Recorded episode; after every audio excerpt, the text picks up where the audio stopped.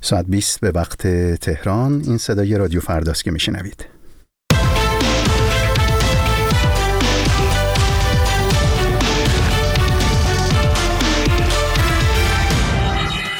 درود بر شما همراهان همیشگی رادیو فردا در شامگاه دوشنبه هفتم اسفند 1402 به مجله ساعت 20 رادیو فردا. خوش آمدید. رضا جمالی هستم. میزبان شما در این بخش خبری تحلیلی در آغاز با همکارم سپیده بهکام همراه میشیم با مشروع خبر سپاس رضا. درود به شما شنونده رادیو فردا. اسرائیل روز دوشنبه دو حمله هوایی همزمان به اطراف شهر بلبک لبنان انجام داد. رویترز به نقل از دو منبع امنیتی گزارش داده که هدف حمله یک ساختمان دو طبقه وابسته به حزب الله و یک انبار اسلحه این گروه بوده است. در این حمله دست کم دو عضو حزب الله کشته شدند. در بیش از چهار ماه که از آغاز جنگ غزه میگذرد این نخستین بار است که اسرائیل عمق لبنان را هدف قرار داده است. به نوشته رویترز ارتش اسرائیل گفته است که در حال حاضر به اهداف تروریستی حزب الله در عمق لبنان حمله می کند اما جزئیات بیشتری ارائه نکرده است.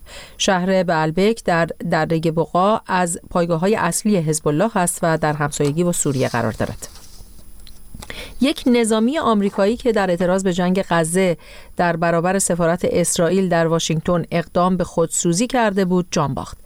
پلیس واشنگتن اعلام کرد این افسر نیروی هوایی ایالات متحده در اثر شدت جراحات جان باخته است. به گزارش نیویورک تایمز این مرد در حالی که لباس نظامی به تن داشت در سخنانی که به طور آنلاین پخش می‌شد گفت که دیگر همدست نسل کشی نخواهد بود. به گفته سخنگوی سفارت اسرائیل هیچ یک از کارکنان این سفارت در این حادثه آسیب ندیدند. در ماه دسامبر هم یک نفر در مقابل کنسولگری اسرائیل در ایالت جورجیا خود را به آتش کشیده بود. اما در ایران حسین امیر عبداللهیان وزیر امور خارجه روز دوشنبه هفتم اسفند در سخنرانی خود در شورای حقوق بشر در ژنو تشکیل کمیته حقیقتیاب سازمان ملل را ایجاد سازوکارهای تحمیلی نامید. کمیته حقیقتیاب سازمان ملل متحد اوایل آذر سال گذشته به دنبال سرکوب گسترده اعتراضات سال پیش در ایران با رأی اکثریت اعضای شورای حقوق بشر سازمان ملل تشکیل شد. آقای امیر عبداللهیان گفت که به باور او این کمیته هیچ مبنای منطقی و مشروعیت حقوق بین المللی ندارد و صرفا دستاویزی برای سوء استفاده ابزاری از حقوق بشر برای اعمال فشار سیاسی به شمار می آید. ایران پیشتر از تأسیس چنین کمیته هایی در مورد اسرائیل استقبال کرده بود. سخنرانی وزیر خارجه جمهوری اسلامی ایران در نشست سالانه شورای حقوق بشر سازمان ملل در افتتاحیه این نشست برگزار شد و شماری از فعالان حقوق بشر از های حاضر در این نشست خواستند هنگام سخنرانی او سالن را ترک کنند. این دومین سفر آقای امیر عبداللهیان به ژنو در کمتر از شش ماه گذشته است. احمد رضا حائری زندانی سیاسی محبوس در زندان قزل حصار فهرست انتخاباتی علی متحری و کارگزاران سازندگی را شرم‌آور خواند. او در نامه‌ای که نسخه ای از آن در اختیار رادیو فردا قرار گرفته با انتقاد از فهرست انتخاباتی علی متحری با عنوان صدای ملت نوشته است که چه شرماور است انتخاب این نام می‌خواهند صدای کدام ملت باشند پیش از این نرگس محمدی برنده زندانی جایزه نوبل صلح در بیانیه ای انتخابات پیش رو در ایران را نمایشی و فرمایشی خواند و آن را تحریم کرد. ششمین دوره انتخابات مجلس خبرگان رهبری 11 اسفند همزمان با مرحله نخست انتخابات دوازدهمین دوره مجلس شورای اسلامی برگزار خواهد شد. ممنونم. آخرین خبرها را از همکارم سفیده بهکام شنیدید. نگاهی کنیم به فهرست مجله ساعت 20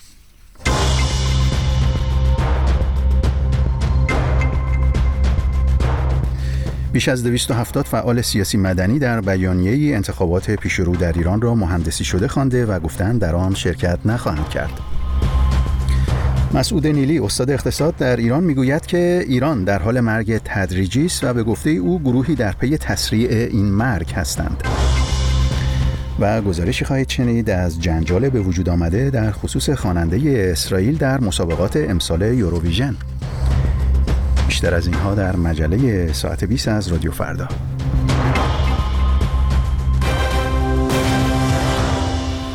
بیش از 270 فعال سیاسی و مدنی در ایران با انتشار بیانیه‌ای انتخابات پیشرو در کشور را مهندسی شده و صحنه آرایی خواندند و تاکید کردند که حاضر نیستند در آن شرکت کنند. اما جدای از چهرهای سیاسی و مدنی بنابر اظهارات و ارزیابی های شماری از مقامات و رسانه ها در ایران انتخابات این دوره مجلس شورای اسلامی و خبرگان رهبری با مشارکت بسیار پایین برگزار خواهد شد. در این میان چرا مردم به این باور رسیدند که عدم شرکت آگاهانه در انتخابات بهتر از رأی دادن به کسی است که مطمئن هستند که او یا جریان سیاسی منتسب به او دیگر نمی‌تواند مشکلات فعلی کشور را حل کند؟ این پرسشی است که دقایقی پیش با حمید آصفی فعال سیاسی و یکی از امضا کنندگان این بیانیه در تهران در میان گذاشتم.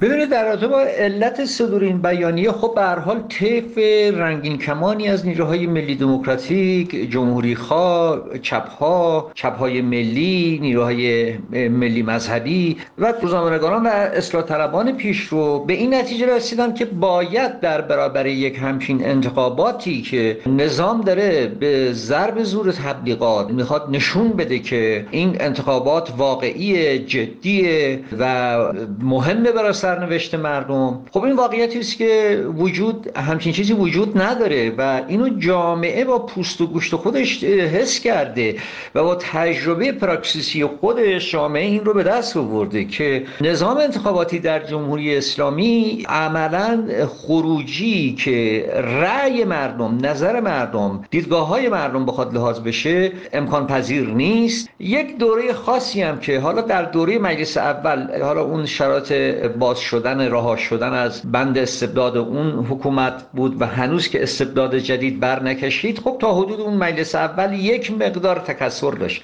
اول در مجلس ششم هم همین روزنه ایجاد شد ولی در عمل ما دیدیم که جامعه این رو به خوبی اس کرده که به هیچ وجه نمیشه با این مجلسی که ده ها مورد ده ها نهاد نظارتی گذاشتن کنارش و قانونگذار گذاشتن کنارش. از شورای عالی انقلاب فرهنگی تا شورای عالی امنیت ملی شورای فضای مجازی و و و و. و تصویه های وسیعی که حتی نسبت به نیروهای معتدل اصلاح طلب هم کردن و نیروهای معتدل اصولگرا کردن موضوعیت این انتخابات معنایی نمی‌داد و لازم بود که به حال دوستان اعلام موضعی در رابطه با این مسئله داشته باشند خب آقای آصفی در این بستر سیاسی وضعیت برای شهروندان و جریانهای سیاسی مستقلی که خواهان پرهیز از شیوه های قهری هستند و به دنبال تغییر هستند چگونه رقم خواهد خورد خب مرحله اول اینه که مردم نسبت به این انتخابات نمایشی باید جواب نه بدن دیگه باید جواب رد بدن. خب این یه مسئله هست. اما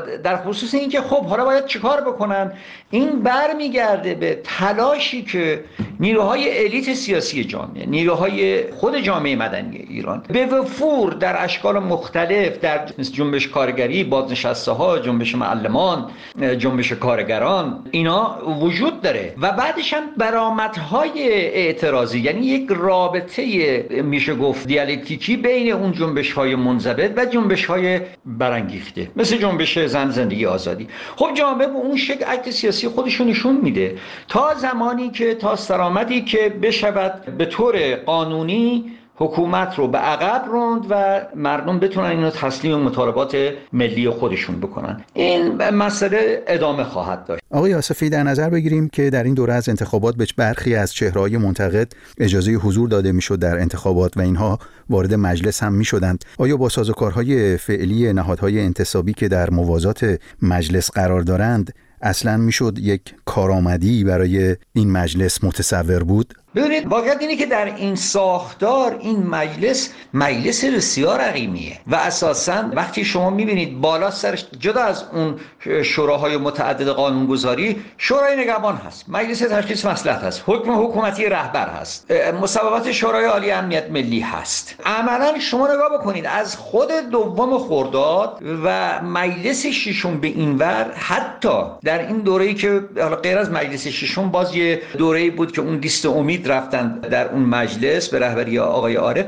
نتوانستیم نتوانستند. این اینجوری باید بگیم. نتوانستن حتی یک قانون یک قانون مترقی و پیشروی رو اینها تصویب این نشون دهنده اینه که در این ساختار عملا مسئله انتخابات که یک مسئله مناسکی که نیست یک معبد که نیست. انتخابات محصول دموکراسیه. یعنی صندوق رأی ابتدا با پشوانش به دموکراسی باشه. اون دموکراسی که نهادهای مدنی احزاب رسانه ها همه این چیزها به اصطلاح باید وجود داشته باشه که وقتی مردم آقای مثلا آقای خاتمی رو میفرستادن دیگه نمی‌تونن یقه گیری با آقای خاتمی بکنن که چرا تو عدول کردی؟ یا اون جنایی که به آقای خاتمی حمله می‌کنه و زمینگیرش می‌کنه نمی‌تونه ازش حمایتی بکنه. یه آرای میشه گفت تبخیریه. خب یعنی اینکه پس این انتخابات بدون اون الزامات دموکراتیک عملا تبدیل به یه خیمه شب بازی میشه. عملا کاری نمی‌شود کرد که این هم برای مجلس هست هم برای انتخابات ریاست جمهوری وجود داره.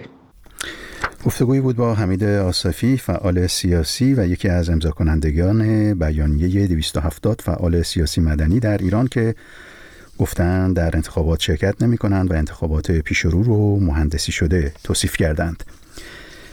اما مسعود نیلی اقتصاددان و استاد دانشگاه در ایران هم به تازگی در یک سخنرانی با اشاره به مشکلات جدی کشور طی بیش از چهار دهه گذشته گفته که ایران در حال مرگ تدریجی است و به گفته او یک گروه قارت می کنند و دسته دیگر با جهل به این نابودی سرعت میدند او همچنین از مسئولیت همگان در برابر پرسش های نسل آینده سخن گفته و بر ضرورت تلاش برای ساختن آینده ایران تاکید کرده.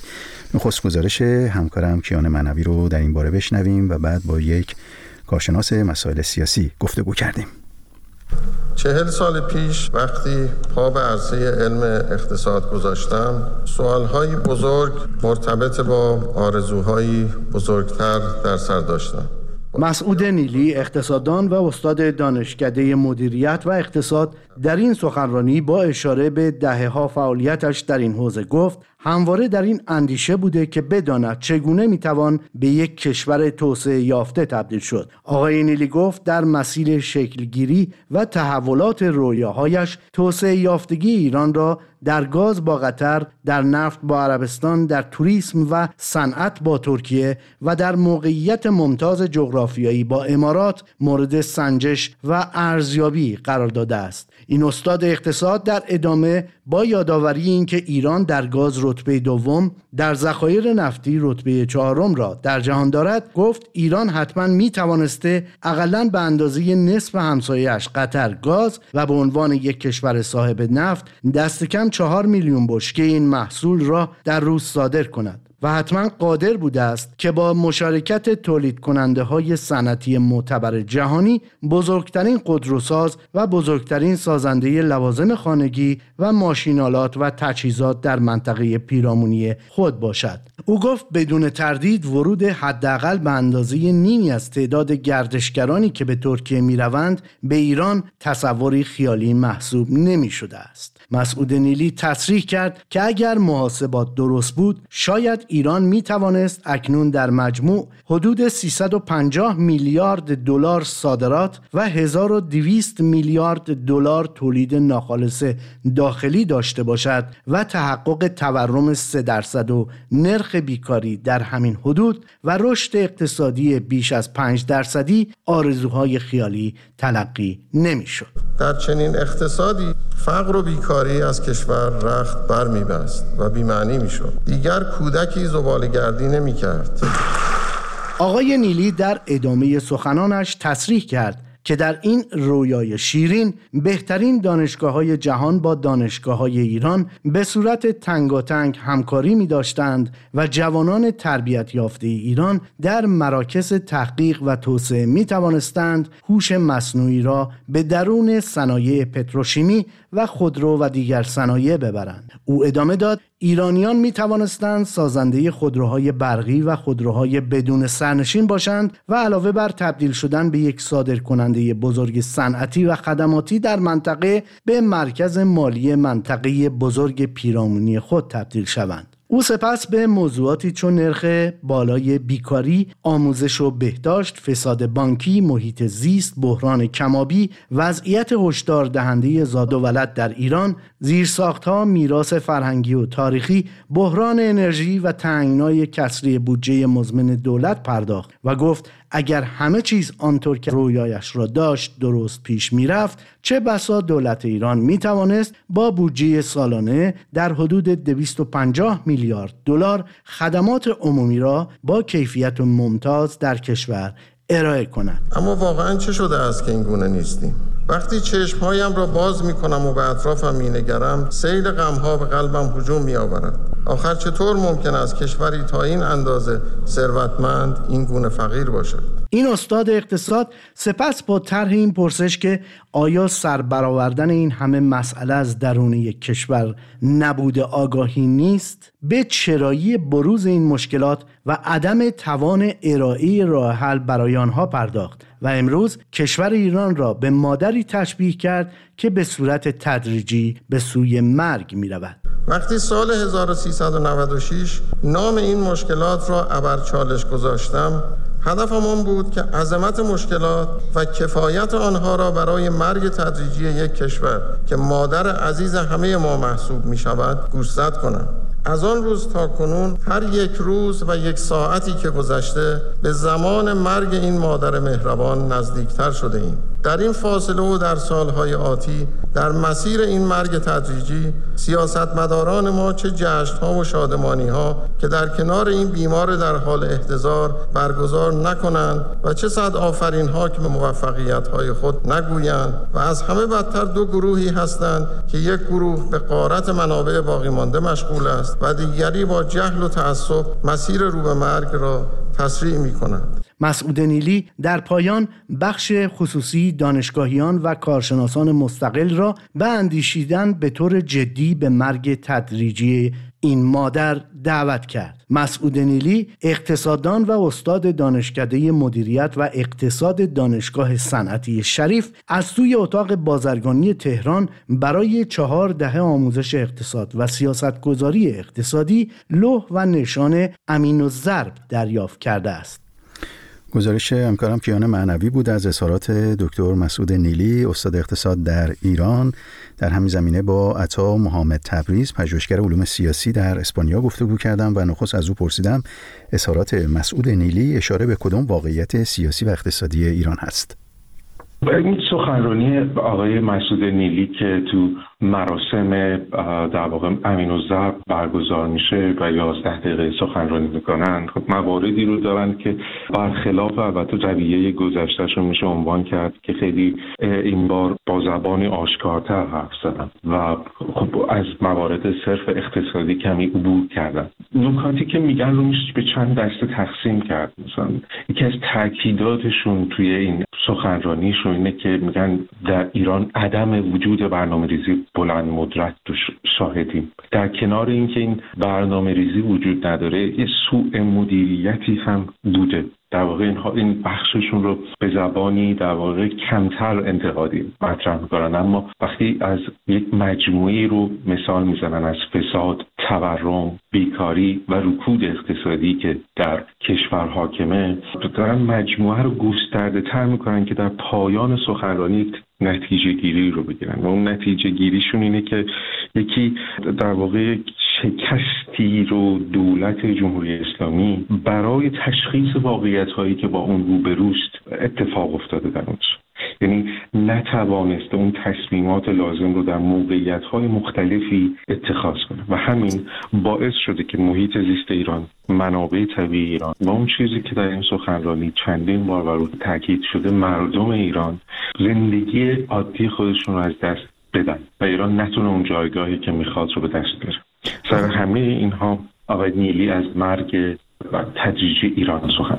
همین عبارت مرگ تدریجی آقای مهابت که آقای نیلی ازش استفاده می‌کنه مشخصا داره به یه گروهی اشاره می‌کنه و در صحبتاش هم میگه میگه گروهی دارن قارت می‌کنن و گروه دیگه دارن با جهل به این نابودی سرعت میدن. مشخصا اشاره آقای نیلی به کدوم جریان سیاسی یا فکری در درون حاکمیت هست؟ اون بخشی از سخنرانی آقای نیلی که متفاوت نسبت به سخنرانی ها یا نوشته های قبلیشون همین بخش یعنی در واقع معمولا ایشون اشاره نمی‌کردن به گروه به جریان خاصی یا دولت رو خیلی به صورت کلان مورد اشاره قرار می‌دادن. اما اینجا از دو تا جریان حرف زده شد. هم توی متن خیلی مشخص نیست که به چه کسی دارن حرف می‌زنن و یا به خطابشون به چه کسانی است اما آنچه که از دوستان دیگر جناب نیلی یعنی همفکران آقای نیلی در این روزها به ویژه داریم میشنویم اینه که اشاره به به خود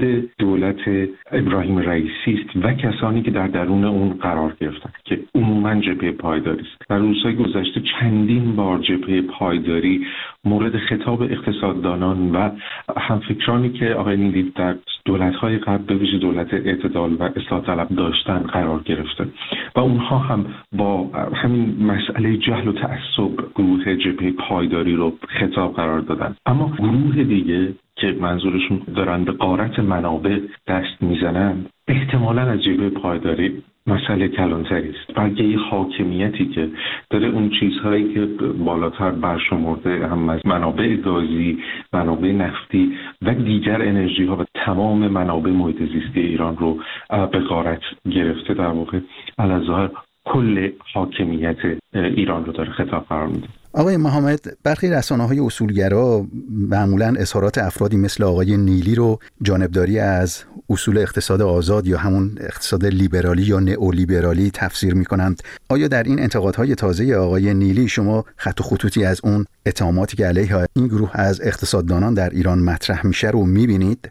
طبیعتا آقای نیلی همواره به این که از جمله کسانی بودن که این رو یعنی در واقع نئولیبرالیسم رو در ایران ترویج دادن مورد خطاب قرار گرفتن و بهشون اشاره شده. اما اون چیزی که در این سخنرانی دارن میگن از این میگن که اصلا دعوا بر سر این نیست. یعنی که یه ای دارن مثلا مقوله عدالت اجتماعی رو مطرح می‌کنن. یه ای دارن دقیقا همین مسئله اقتصادی یعنی توسعه رو رشد اقتصادی رو دارن مطرح می‌کنن که اینجا اشارهشون به کسانی است که لیبرال یا نو لیبرال هستن و تو عدالت اجتماعی دارن مارکسیست ها رو یا گروه های چپ رو خطاب و میگن که اصلا مسئله ما امروزی نیست. مسئله ما اینه که این یک دعوای بیپایانی تبدیل شده که داره انگار صورت مسئله رو که این از دست رفتن منابع دامن می‌زنه. این دعوایی که به وجود آمده. در یکی از در واقع مصاحبه هایی که داشتن با آقای محمد مالجو هم همین رو دارن اشاره می‌کنن. میگن که این دعوای چپ و راست دعوایی است که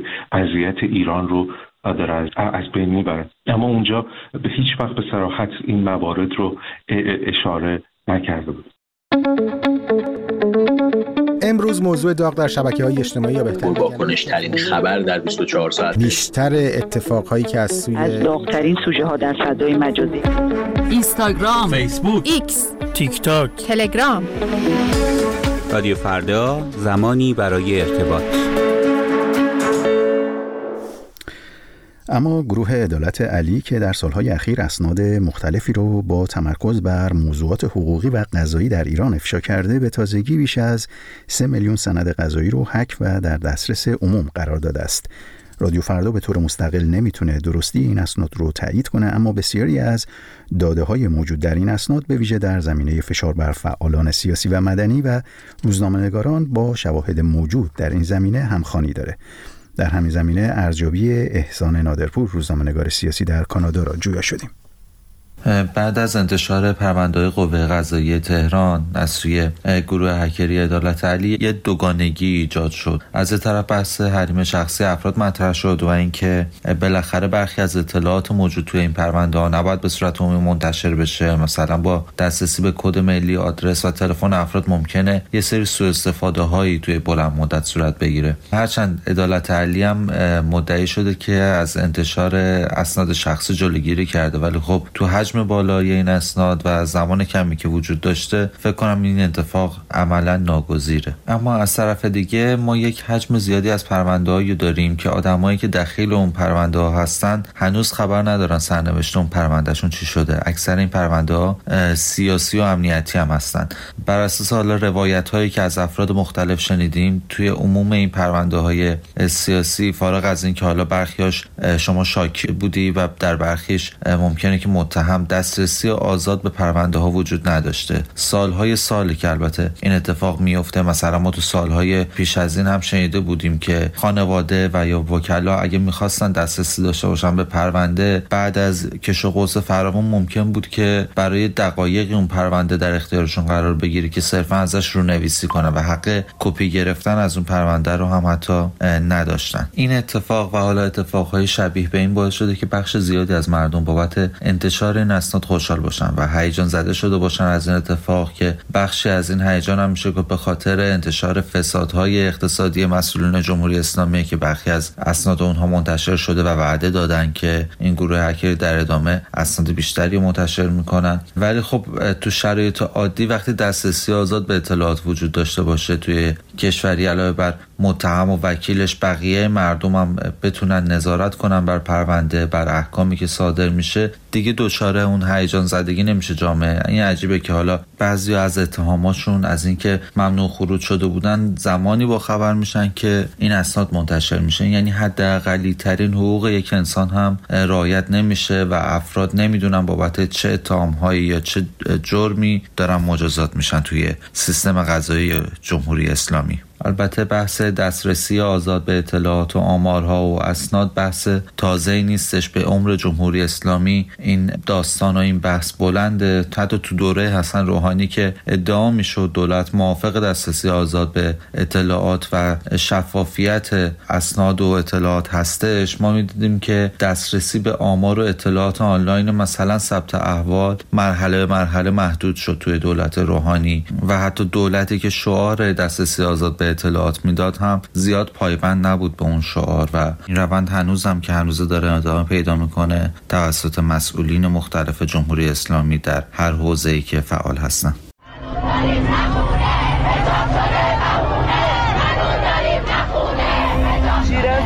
آباد بازار تلفروشی ساری شوهر داشته کرد مشهد خیابان سعدی. کرمانشاه. کرمان. قزوین. بازار سنتی عراق. شیراز.